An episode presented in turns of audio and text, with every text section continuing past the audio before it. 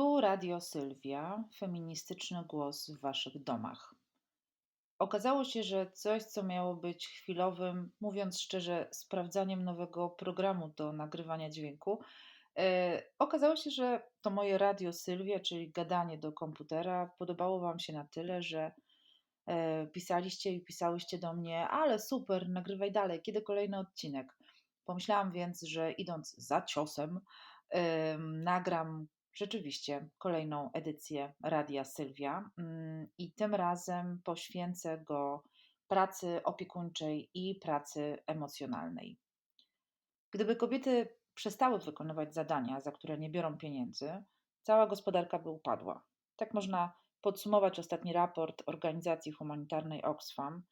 Wynika z niego, że praca opiekuńcza to nadal domena kobiet. Możemy oczywiście klaskać z entuzjazmem, że mężczyźni coraz częściej pomagają w sprzątaniu, ogarnianiu domowej logistyki czy e, opiece nad dziećmi. Możemy zastanawiać się również, czy przypadkiem nie urażamy ich ambicji ciągłym jęczeniem o wyrzuceniem śmieci. Zawsze odezwie się jakiś pan, który z dumą oznajmi, że on akurat ugotuje obiad.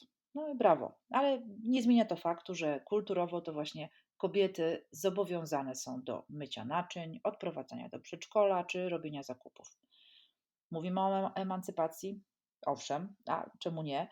No ale ktoś musi powiedzieć również o tym, jak zorganizować życie. W niemieckim prawodawstwie istnieje nawet adekwatna kategoria. Nazywa się menadżerka domowa. Jakkolwiek brzmi to niczym nowomowa korporacyjna, to jest to dość trafne określenie, bo nawet jeśli wszystkie osoby pracują porówno na rzecz domu, to zwykle zawiaduje nimi szefowa, rozdysponowując funkcje, zadania czy obowiązki. Trudno wyliczyć, ile czasu poświęca się na to, aby wszystko grało. Według wcześniej wspomnianego przeze mnie raportu, na całym świecie to 12,5 miliardów godzin dziennie bez żadnego wynagrodzenia.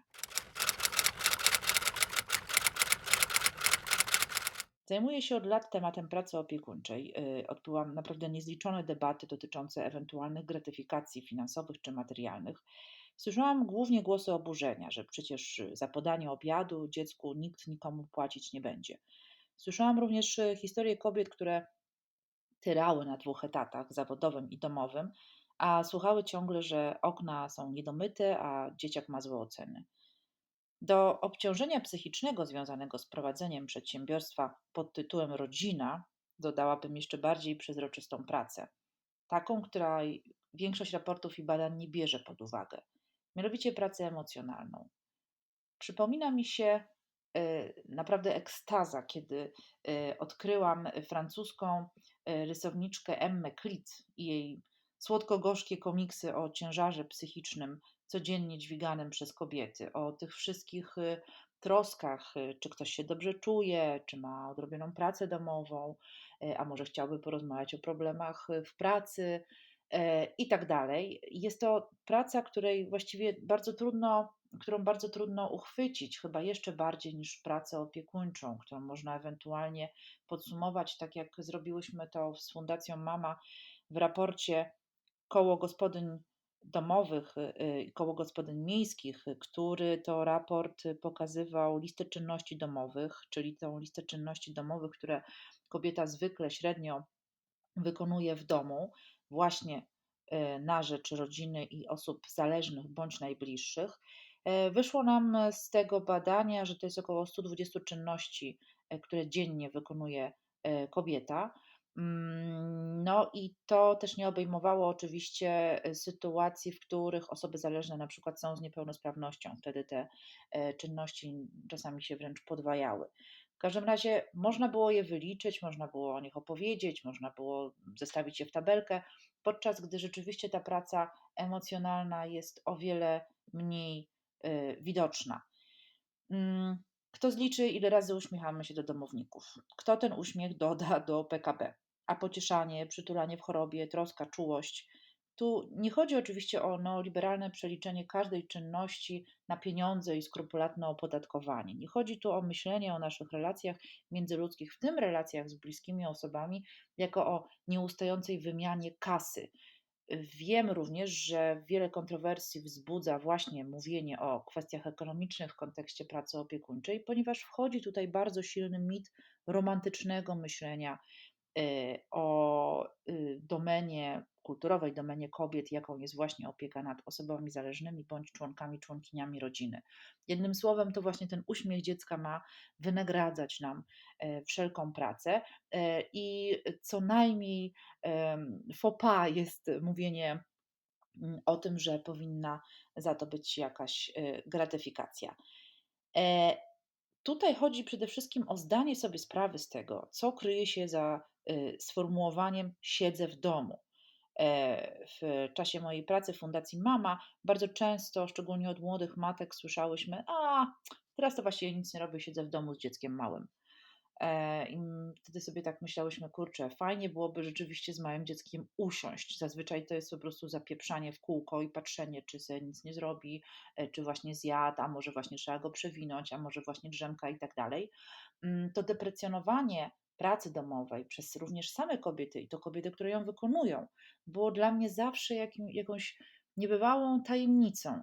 E, I taka byłam mądrutka, taka byłam aktywistka, aż w końcu sama zrobiłam rachunek sumienia i zobaczyłam, jak bardzo ja e, nie zauważam swojej własnej pracy na rzecz rodziny, swojej własnej pracy na rzecz domu, a że jestem osobą, która bardzo lubi, kiedy jest posprzątane, no to zapieprzam z tym mopem wciąż i wciąż, jednocześnie patrząc, żeby wszystkim było wesoło, miło i sympatycznie. E, o sobie myślę na końcu, no bo to jest y, klasyka y, gospodyni domowej, nawet radykalnej, e, czyli posprzątanie, a potem ewentualnie zebranie okruszków z pańskiego stołu i tam gdzieś przeciumkanie ich e, w kąciku, żeby nikomu nie wadzić to jest okropne, bo to jest oczywiście element procesu i socjalizacji nas, wychowywania nas do roli kobiety, tej takiej kulturowej roli. To jest tak naprawdę też przerzucanie takie matrylinearne od matki, babci, nie wiem, tam osób, kobiet w naszej rodzinie e, i to rodzinie nie tylko krwi, ale również tej społecznej, pilnowanie siebie nawzajem jako kobiet, żeby przypadkiem nie wypaść z roli e, tej darmowej posługi. No i oczywiście y, wszyscy ci, którzy deprecjonują pracę domową i pracę opiekuńczą naokoło, no bo kiedy kobieta po e, iluś godzinach zapieprzania ze szmatą mm, siada po prostu nieprzytomna na chwilę na krześle, to nie to, że, za, że, że y, zaraz ktoś coś od niej chce, no to jeśli tylko mm, da sobie prawo do tego, aby powiedzieć, że jest zmęczona, E, zaraz ktoś przywróci oczami, no ale co ty właściwie robiłaś? Przecież ty cały dzień byłaś w domu. No i właśnie wtedy ta praca opiekuńcza, praca na rzecz rodziny i domu staje się kompletnie niewidzialna, bo cały problem polega również na tym, że sprzątanie jest szalenie niewdzięczną robotą.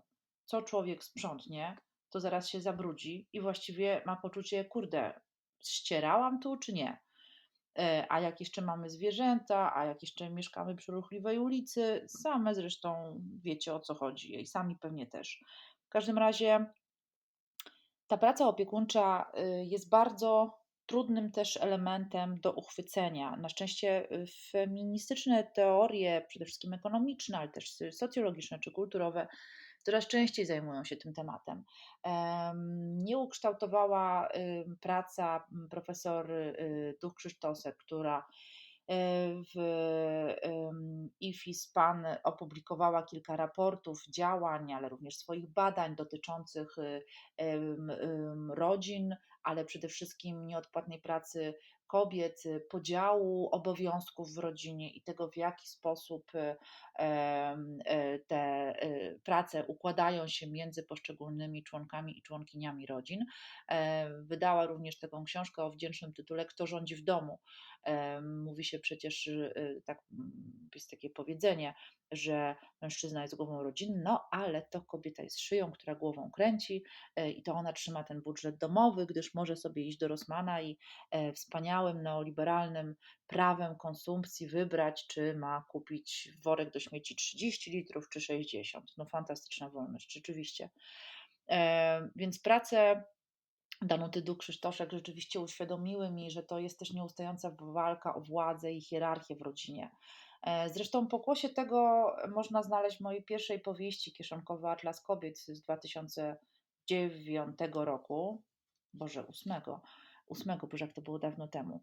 E, w każdym razie w dziewiątym roku dostałam za nią paszport polityki. Pamiętam rozmowy na ten temat, e, bo w kieszonkowym pisałam dużo właśnie o sprzątaniu i miałam taką tam tezę, że kibel myje ta osoba w rodzinie, która jest, stoi najniżej hierarchii.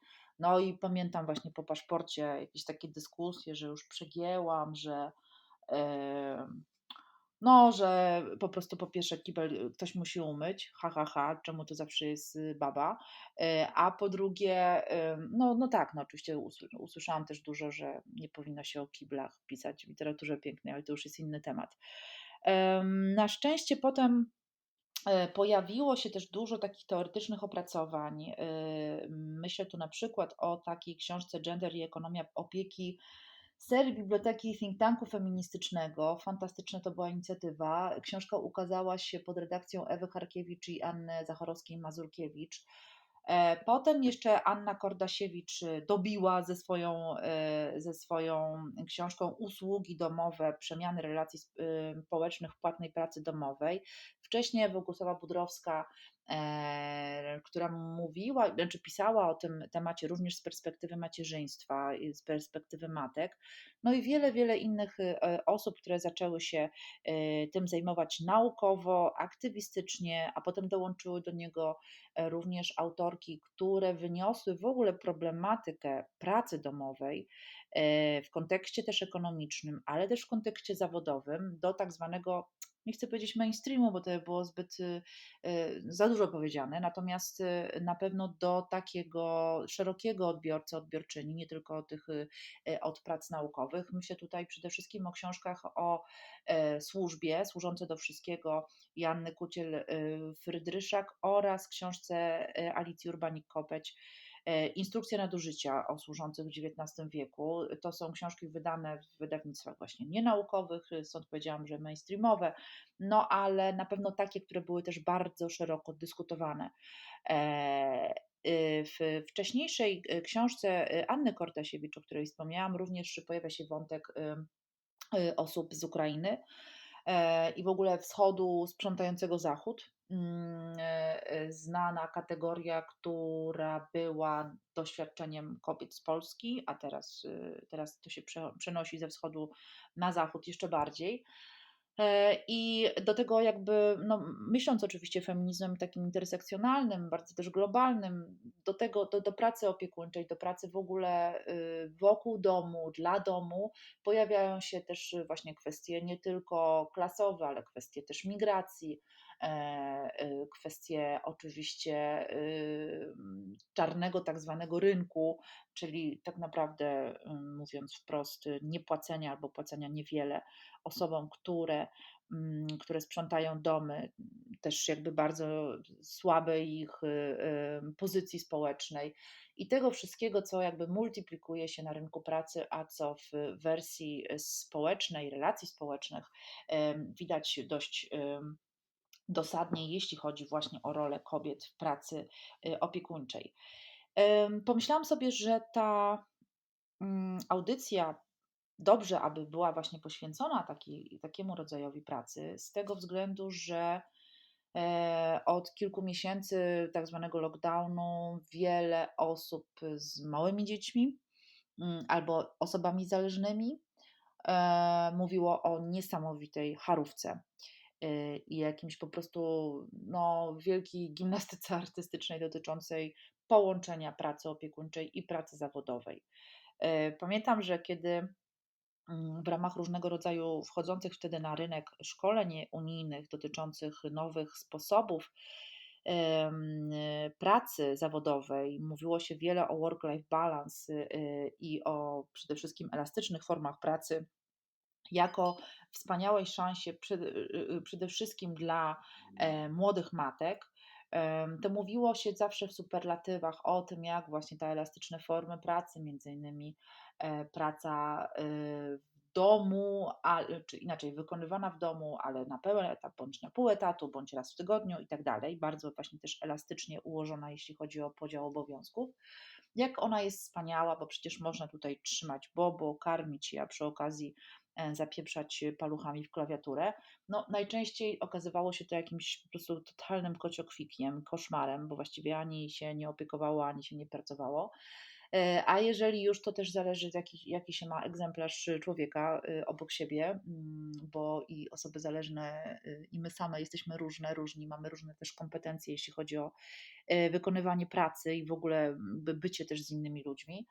Jednym słowem, mm, czasami miałam poczucie, że te elastyczne formy pracy są jeszcze większym upupianiem kobiet, e, pokazywaniem im, że Mm, ta sfera domowa jest idealna zarówno do opieki, jak i e, do pracy zawodowej e, i stawianie jej w jakiejś sytuacji po prostu ekwilibrystyki e, wykonywania kilku czynności naraz. Tymczasem te usługi domowe, ale rozumiane jako praca opiekuńcza i praca emocjonalna, bardzo mocno pokazują nierówności, bardzo mocno pokazują, jak wiele jeszcze Mm, musimy zrobić, jeśli chodzi o podział y, obowiązków i podział prac. Pozorna emancypacja kobiet oczywiście podnosi ten problem i tak jak mówiłam wcześniej, wymieniłam tylko kilka badaczek. Mm, też y, oczywiście warto tu powiedzieć choćby o dr Zofii Łapniewskiej, która też naukowo zajmuje się e, pracą opiekuńczą, wiele, wiele innych osób, e, pokazująca z feministycznej perspektywy kwestie ekonomiczne Mm, ale wszystko to tak naprawdę rozbija się gdzieś o jakieś po prostu koszmarne, nawet nie stereotypy, tylko przyzwyczajenia, e, gdzie jakoś tak nawet w wolnościowych domach to jednak zawsze e, kobieta musi się zająć domem, a jeżeli zajmuje się nią, nim również inny członek czy członkini rodziny, no to właśnie ta mm, matka Y, y, symboliczna musi być menadżerką domową, o której wspomniałam wcześniej w kontekście prawodawstwa niemieckiego. To znaczy, ona musi wyznaczać, kto się czym zajmie. E, mieć jakby takie rzeczywiście funkcje nadzorujące, kierownicze, bym powiedziała, i wtedy staje się osobą, która deleguje do różnych zadań poszczególnych członków i członkinie rodziny, co też jest szalenie obciążającą e, pracą, e, która wymaga od, y, od osoby tak naprawdę myślenia o, o wszystkim, y, wszystkim do zrobienia, ale też o, oczywiście o tym, co kto może wykonać w rzeczywistości. Chciałabym zakończyć y, naszą audycję mm, takim podkreśleniem tego, na jakim ja jestem teraz etapie. No mam już prawie dorosłego syna, więc y, też y, moje doświadczenia pracy opiekuńczej i pracy emocjonalnej się nieco zmieniają. Natomiast to właśnie o tej drugiej, tej pracy, tej czułości, o której mówiła Olga Tokarczuk w swojej mowie noblowskiej, y, myślę. I na ile jakby czułość może być czymś innym niż praca emocjonalna. To jest coś, co ostatnio bardzo mnie zaprząta, to znaczy dbanie o dobre samopoczucie wszystkich naokoło, dbanie również o to, żeby relacje różnych osób były korekt, e, dbanie o to, żeby czas wolny był interesujący, dla członków i członkiń rodziny. Mm, to jest taka praca, która nigdy do końca nie wiadomo, gdzie, gdzie się zaczyna, a, a gdzie kończy. E, czy to jest praca, czy to jest po prostu budowanie dobrej relacji. Mm, tak bardzo teraz mamy taką kulturę nastawioną na pop-psychologizowanie. Mówimy o naszym self-care, o naszych granicach, o naszej przestrzeni, o rozwoju, e, o trochę byciu indywidualistką, indywidualistą, a z drugiej strony o baczniejszym przyglądaniu się temu, w jaki sposób relacje z e, ludźmi przebiegają w naszym życiu na bardzo wielu poziomach. Jednym słowem, to również taki moment pewnego rodzaju redefiniowania różnych relacji, w tym oczywiście w związkach, albo takich, które są e, e, relacjami rodzinnymi, również rodziny nie tylko krwi, ale również tych z wyboru rodzin społecznych. E, I tym bardziej praca emocjonalna wydaje się jakimś takim bardzo cienkim pergaminem, który przechodzi między ugotowaniem a porozmawianiem po kolacji na tak zwane ważne tematy. Mm, czemu to się tak dzieje, że to głównie kobiety wykonują taką pracę? Czy rzeczywiście te, mm, stereotypowe strażniczki ogniska muszą być też strażniczkami dobrego samopoczucia i psychoterapeutkami wszystkich naokoło, od kolegów, koleżanek, przez, y, przez dzieci, partnera, partnerkę itd. E, to bardzo trudne, również w związkach nieheteronormatywnych, gdzie jakby zderzają się też bardzo różne przyzwyczajenia, socjalizowania do odpowiednich ról, z drugiej strony próby wychodzenia z nich. I myślę, że to jest też bardzo ciekawe w kontekście właśnie e, prac opiekuńczych, prac domowych i prac na rzecz najbliższych. Zostawiam Was z tymi e, refleksjami. Skądinąd wiem, że bardzo często, kiedy, kiedy o tym rozmawiam, na przykład na spotkaniach autorskich czy w czasie dyskusji, to właśnie później ludzie naprawdę chcą o tym rozmawiać. Bardzo często podnoszą ręką, mówią, a nie, nie, bo nieprawda, ja tutaj sprzątam po obiedzie, a nie, nie, a mój mąż to, a mój tata to kiedyś pamiętam. Mają, właściwie każdy i każda e, osoba to ekspert, ekspertka od y, sprzątania. I to jest bardzo ciekawe, bo to jest jeden z tych wątków i tematów y, feministycznych, gdzie po prostu każda y, i każdy z nas może coś powiedzieć na ten temat, ma doświadczenie, bądź też jako, nie wiem, córka, syn, albo, albo matka, ojciec, nie wiem, opiekun, opiekunka i tak dalej. Mm, tym bardziej mam nadzieję, że Was trochę zainspirowałam do przemyślenia tego, jaką my mamy funkcję w naszej rodzinie lub w naszej wspólnocie jakiego rodzaju pracę wykonujemy, kiedy mówimy, że sprzątaliśmy, sprzątałyśmy, albo nie wiem, opiekowaliśmy się kimś, co to tak naprawdę znaczy, co się za tym kryje, czy to jest wstawienie prania, nie wiem, umycie okien, czy to jest po prostu podtrzymanie za rękę i pogadanie. Mm, no i oczywiście zostawiam Was również z refleksją, mm, czy to wszystko w naszym najbliższym otoczeniu rzeczywiście jest równościowe, a może jest równościowe tylko z nazwy. W praktyce jednak to nadal najsłabsze ogniwo myje kibel. Dziękuję Wam bardzo. To był drugi odcinek Radia Sylwia, feministycznego głosu w Waszym domu. Do usłyszenia.